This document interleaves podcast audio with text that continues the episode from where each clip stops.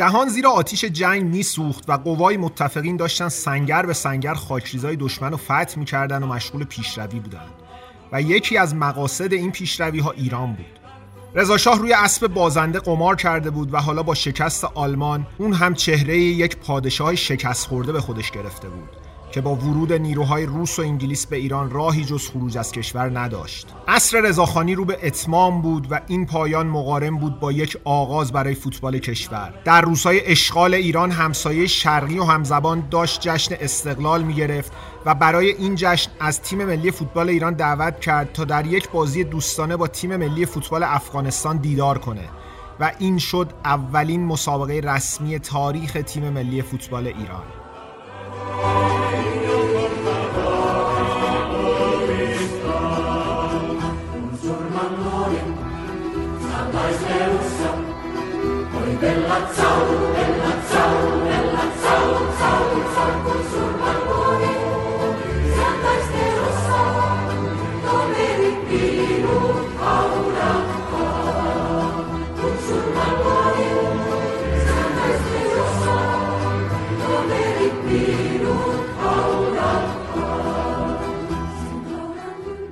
سلام من سجاد شجاعی هستم و این شماره چهارم پادکست جایگاه صفر از رادیو پلنزیه. در این قسمت در مورد تاریخ شکلگیری تیم ملی فوتبال ایران صحبت می‌کنیم.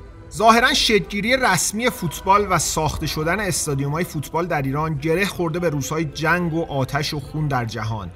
تولد تیم ملی فوتبال ایران هم در یکی از همین روزها یعنی در روزهای تلخ اشغال میهن رقم خورده. اطلاعات دقیقی از زمان تشکیل تیم ملی فوتبال ایران در دست نیست. اما اولین بازی ملی ثبت شده در تاریخ تیم ملی برمیگرده به شهریور 1320 زمانی که ایران به دعوت دولت افغانستان برای حضور در جام استقلال این کشور به افغانستان سفر کرد و در یک بازی دوستانه به تساوی بدون گل برابر تیم ملی افغانستان رسید. سرمربی این تیم حسین صدقیانی بود و به خاطر نزدیکی مشهد به افغانستان اکثر بازیکنان این تیم مشهدی بودند که با تعدادی از فوتبالیستای تهرانی ترکیب تیم ملی فوتبال ایران رو تشکیل دادند. البته به خاطر شرایط خاص کشور تعدادی از بازیکنان نظامی هم در این سفر قایب بودند. این هم باید بگیم که پیش از سفر به کابل یه تیم به عنوان تیم منتخب تهران به دعوت اتحاد جماهیر شوروی به خارج از مرزها سفر کرده بود که این رویداد برمیگرده به سال 1304 و بعد از تاجگذاری رضاشاه که نماینده ایران در این تورنمنت با دو شکست و یه مساوی به کشور برگشت. اما اولین سفر رسمی و مسابقه رسمی همون سفر کابل و بازی با افغانستان بوده.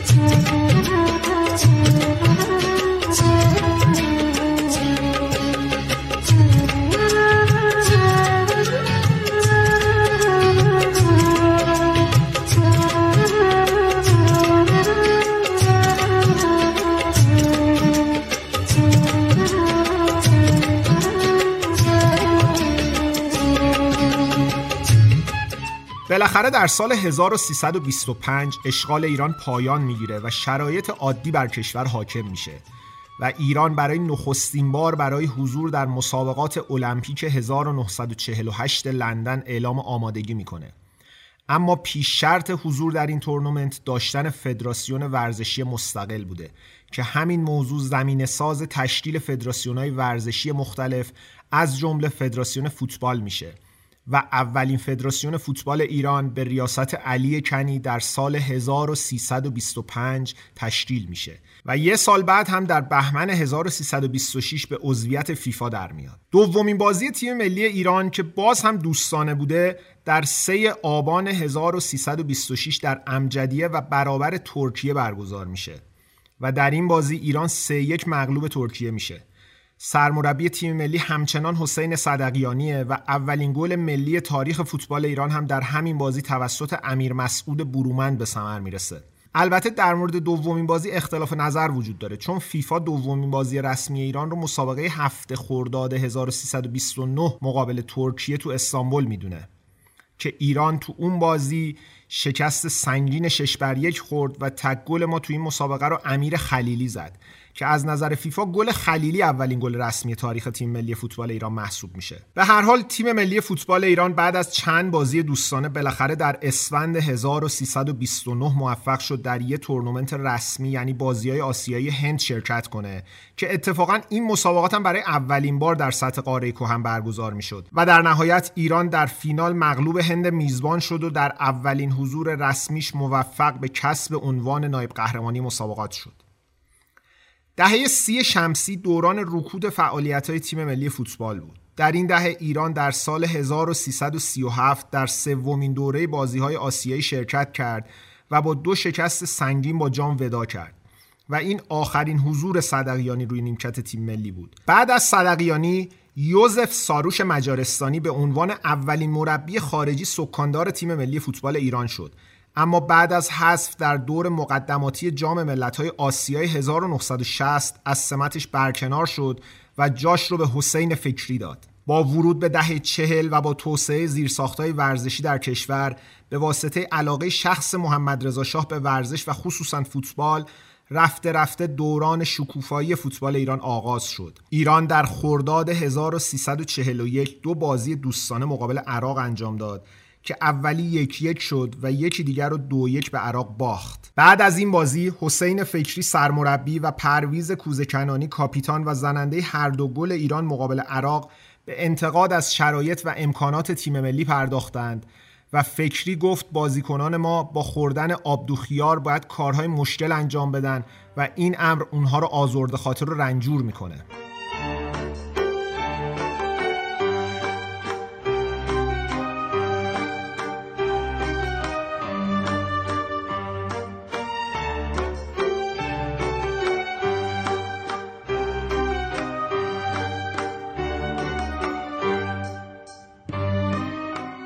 در سال 1342 ایران برای نخستین بار در بازی مقدماتی المپیک شرکت کرد و در سه بازی رفت و برگشت که بازی داخل ایران به میزبانی امجدیه برگزار می شد و حکم اولین میزبانی رسمی ایران رو داشت موفق به شکست رقبا شد و تونست به المپیک توکیو صعود کنه. نکته قابل توجه در این مسابقات استقبال زیاد مردم از تیم ملی بود به طوری که در هر سه بازی امجدی پر از تماشاچی بود و ایران مقابل دیدگان هواداران تیم ملی موفق به شکست پاکستان و عراق و هند شد. حضور در توکیو خیلی برای ما موفقیت آمیز نبود اما آغازی بود برای حضور بین المللی و فراقاره‌ای فوتبال ایران. ما در توکیو به آلمان شرقی و رومانی باختیم و با مکزیک یک یک مساوی کردیم که گل ما رو هم کرم نیرلو از روی نقطه پنالتی زد. و بازیمون جلوی آلمان شرقی تبدیل به اولین مسابقه ما مقابل یک تیم اروپایی شد. البته فوتبال ما از همون اولم پرحاشیه بود و قبل از مسابقات فدراسیون فوتبال شش بازیکن شاهین رو به دلیل مخالفت با علی اکبر مجد سرپرست تیم در بازی های تدارکاتی پیش از المپیک و سرباز زدن از همراهی در مسابقات دوستانه یک سال محروم کرد. که نبود اونها هم بی تاثیر در نتایج ضعیف ما نبود. ایران در آذر ماه 1345 در بازی های آسیایی 1966 بانکوک شرکت کرد و با هدایت گئورگی سوچ تا فینال پیش رفت و در نهایت با شکست مقابل برمه روی اشتباه عزیز اصلی سنگربان تیم ملی نایب قهرمان این مسابقات شد. که البته این تورنمنت هم حاشیه‌ای برای تیم ملی داشت و در بازی ایران و ژاپن که منجر به شکست ایران شد پلیس تایلند به حسین علی مبشر رئیس وقت فدراسیون فوتبال عزیز اصلی همایون بهزادی و چند ملی پوش دیگه حمله ور شد که در پی این اتفاق ایران تصمیم به ترک بازی ها می‌گیره. ولی با رایزنی شاه تایلند و محمد رضا پهلوی این موضوع منتفی میشه بالاخره بعد از حضور در چند تورنمنت ایران موفق به کسب یک جام شد و اولین قهرمانی تاریخ تیم ملی فوتبال ایران در جام ملت‌های 1968 که به میزبانی ایران برگزار می‌شد کسب شد و حسن حبیبی به عنوان اولین کاپیتان جام قهرمانی فوتبال ایران رو بالای سر برد و محمود بیاتی سرمربی اولین تیم قهرمان لقب گرفت. ایران در فینال به شرحی که در پادکست قبلی گفته شد موفق شد در یک دیدار پرحاشیه و در یک روز پرشور اسرائیل رو دو بر یک شکست بده و یک قهرمانی حماسی رو با گل‌های پرویز قلیچخانی و همایون بهزادی رقم بزنه. بعد از این قهرمانی در بازی‌های آسیایی 1974 شرکت کردیم که در مرحله مقدماتی با هدایت ایگور نتوی شوروی تبار حذف شدیم. اما دو سال بعد هم موفق به حضور در المپیک مونیخ شدیم و هم بدون شکست و با اقتدار قهرمان جام ملت‌های 1972 شدیم. البته در سال 50 یک اتفاق عجیب هم برای دو بازیکن تیم ملی فوتبال افتاد. قلیچخانی و لواسانی به دلیل گرایشات مارکسیستی دستگیر شدند که ماجرای دستگیریشون مربوط میشه به جاسازی کتاب‌های ماو در ساک ورزشیشون وقتی که داشتن از یکی از سفرهای خارجی تیم ملی برمیگشتند این دستگیری که در 21 بهمن 1350 اتفاق افتاد در نهایت با مصاحبه های این دو بازیکن و ابراز ندامتشون خاتمه پیدا کرد. هرچند که قلیچخانی بعدها گفت که تحت تاثیر رستاخیز سیاهکل قرار داشته و هنوز هم عقاید مارکسیستی خودش رو حفظ کرده. به هر حال فوتبال ایران با این اتفاق و در فضای خاص سیاسی اون روزها وارد دهه 50 شد. که دهه افتخارآمیزی هم براش بود. در واقع موفقیت های سال 51 مقارن شد با آغاز دوران ریاست کامبیز آتابای بر فدراسیون فوتبال که عصر طلایی فوتبال ما را رقم زد. دومین قهرمانی ایران در جام ملت‌های 1972 با هدایت محمد رنجبر رقم خورد و حسین کلانی موفق شد با پنج گل آقای گل مسابقات بشه. هرچند که یه سال بعد و در عین شایستگی اما با بدشانسی مغلوب استرالیا شدیم و نتونستیم به جام جهانی 1974 صعود کنیم. اما در شهریور 1353 و در بازی های آسیایی 1974 که در تهران و ورزشگاه تازه تأسیس آریا مهر برگزار می شد موفق شدیم اولین قهرمانی بازی های آسیایی رو کسب کنیم تا همچنان راه پر افتخار تیم ملی ادامه داشته باشه. ایران تو این مسابقات هم باز در فینال به اسرائیل خورد. و در حضور 100 هزار تماشاگر یک برسف این تیم رو شکست داد تا جام قهرمانی رو بالای سر ببره.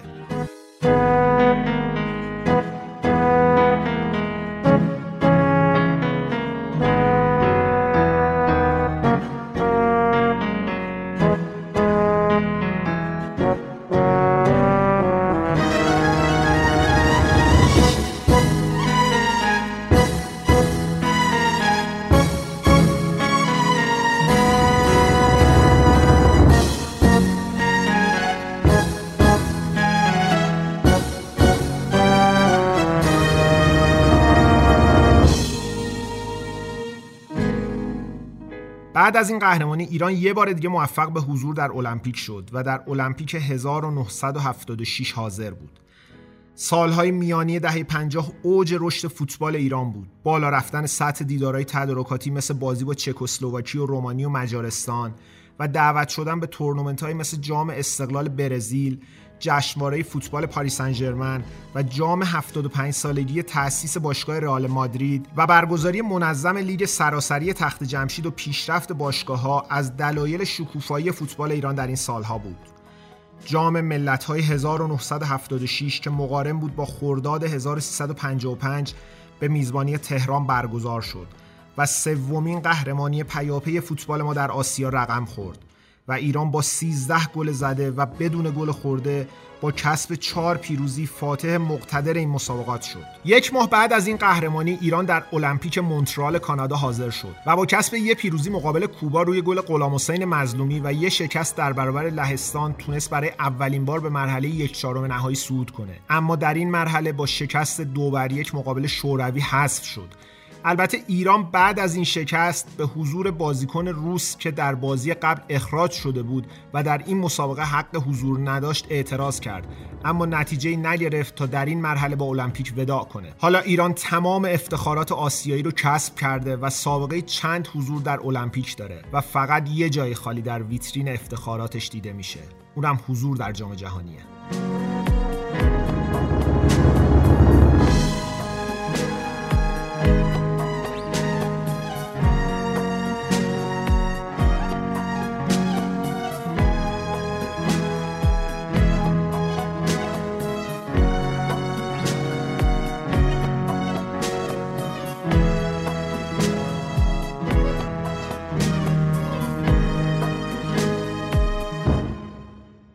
دی ماه 1355 مقدماتی جام جهانی 1978 آرژانتین آغاز میشه و ایران با عربستان و سوریه و عراق همگروه میشه و به عنوان اولین تیم به مرحله بعد صعود می‌کنه که در این مرحله با استرالیا و کره جنوبی و کویت و هنگ کنگ همگروه میشه و به صورت رفت و برگشت باید با رقبا دیدار کنه. ایران در نهایت با 6 برد و دو تساوی موفق میشه برای اولین بار به جام جهانی صعود کنه گل سود به جام جهانی رو در یک روز به یاد ماندنی حسن روشن مقابل استرالیا و در ملبورن به ثمر میرسونه. تا ضمن راهیابی به جام جهانی انتقام شکست چهار سال قبل از استرالیایی ها گرفته بشه. این توپ رو برای عبداللهی که وسطه عبداللهی آهسته آرام به قاسم پور. یار زحمت کش جبهه چپ. آفبگ خوب ما. آفبگ اوشار. توپ قپور قپور به صادقی. صادقی شوت می‌زنه. روشن گل!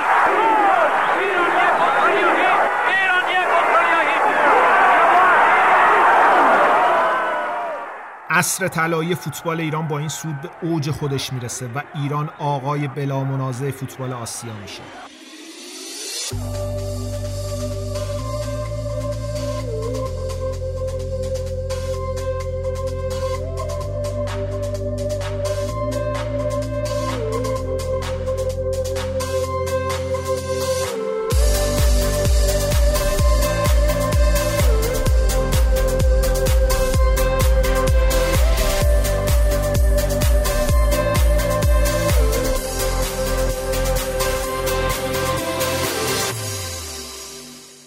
تیم ملی با هدایت حشمت مهاجرنی راهی آرژانتین میشه و در گروهی نسبتا سخت اولین دیدار خودش رو با هلندی برگزار می‌کنه که نایب قهرمان دوره قبل بود و در نهایت در این دوره هم تونست روی سکوی دوم مسابقات بایسته. ایران در این مسابقات با دو شکست سنگین برابر هلند و پرو و کسب تساوی مقابل اسکاتلند با یک امتیاز چهارم گروهش میشه.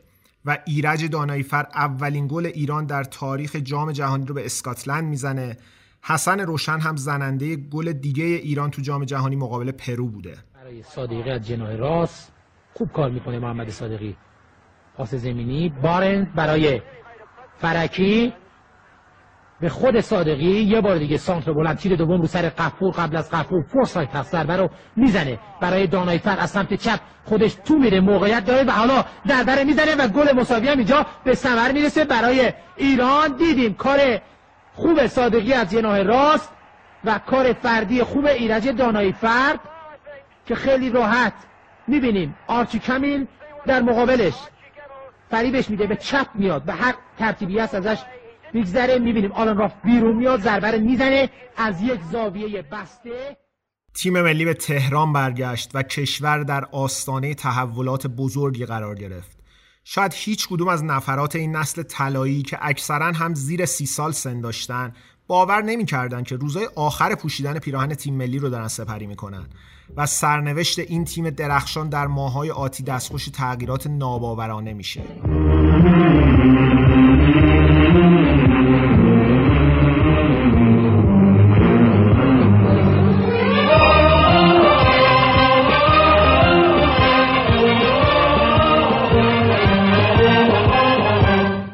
پادکستی که شنیدید شماره چهارم پادکست جایگاه صفر از رادیو پلنزی بود.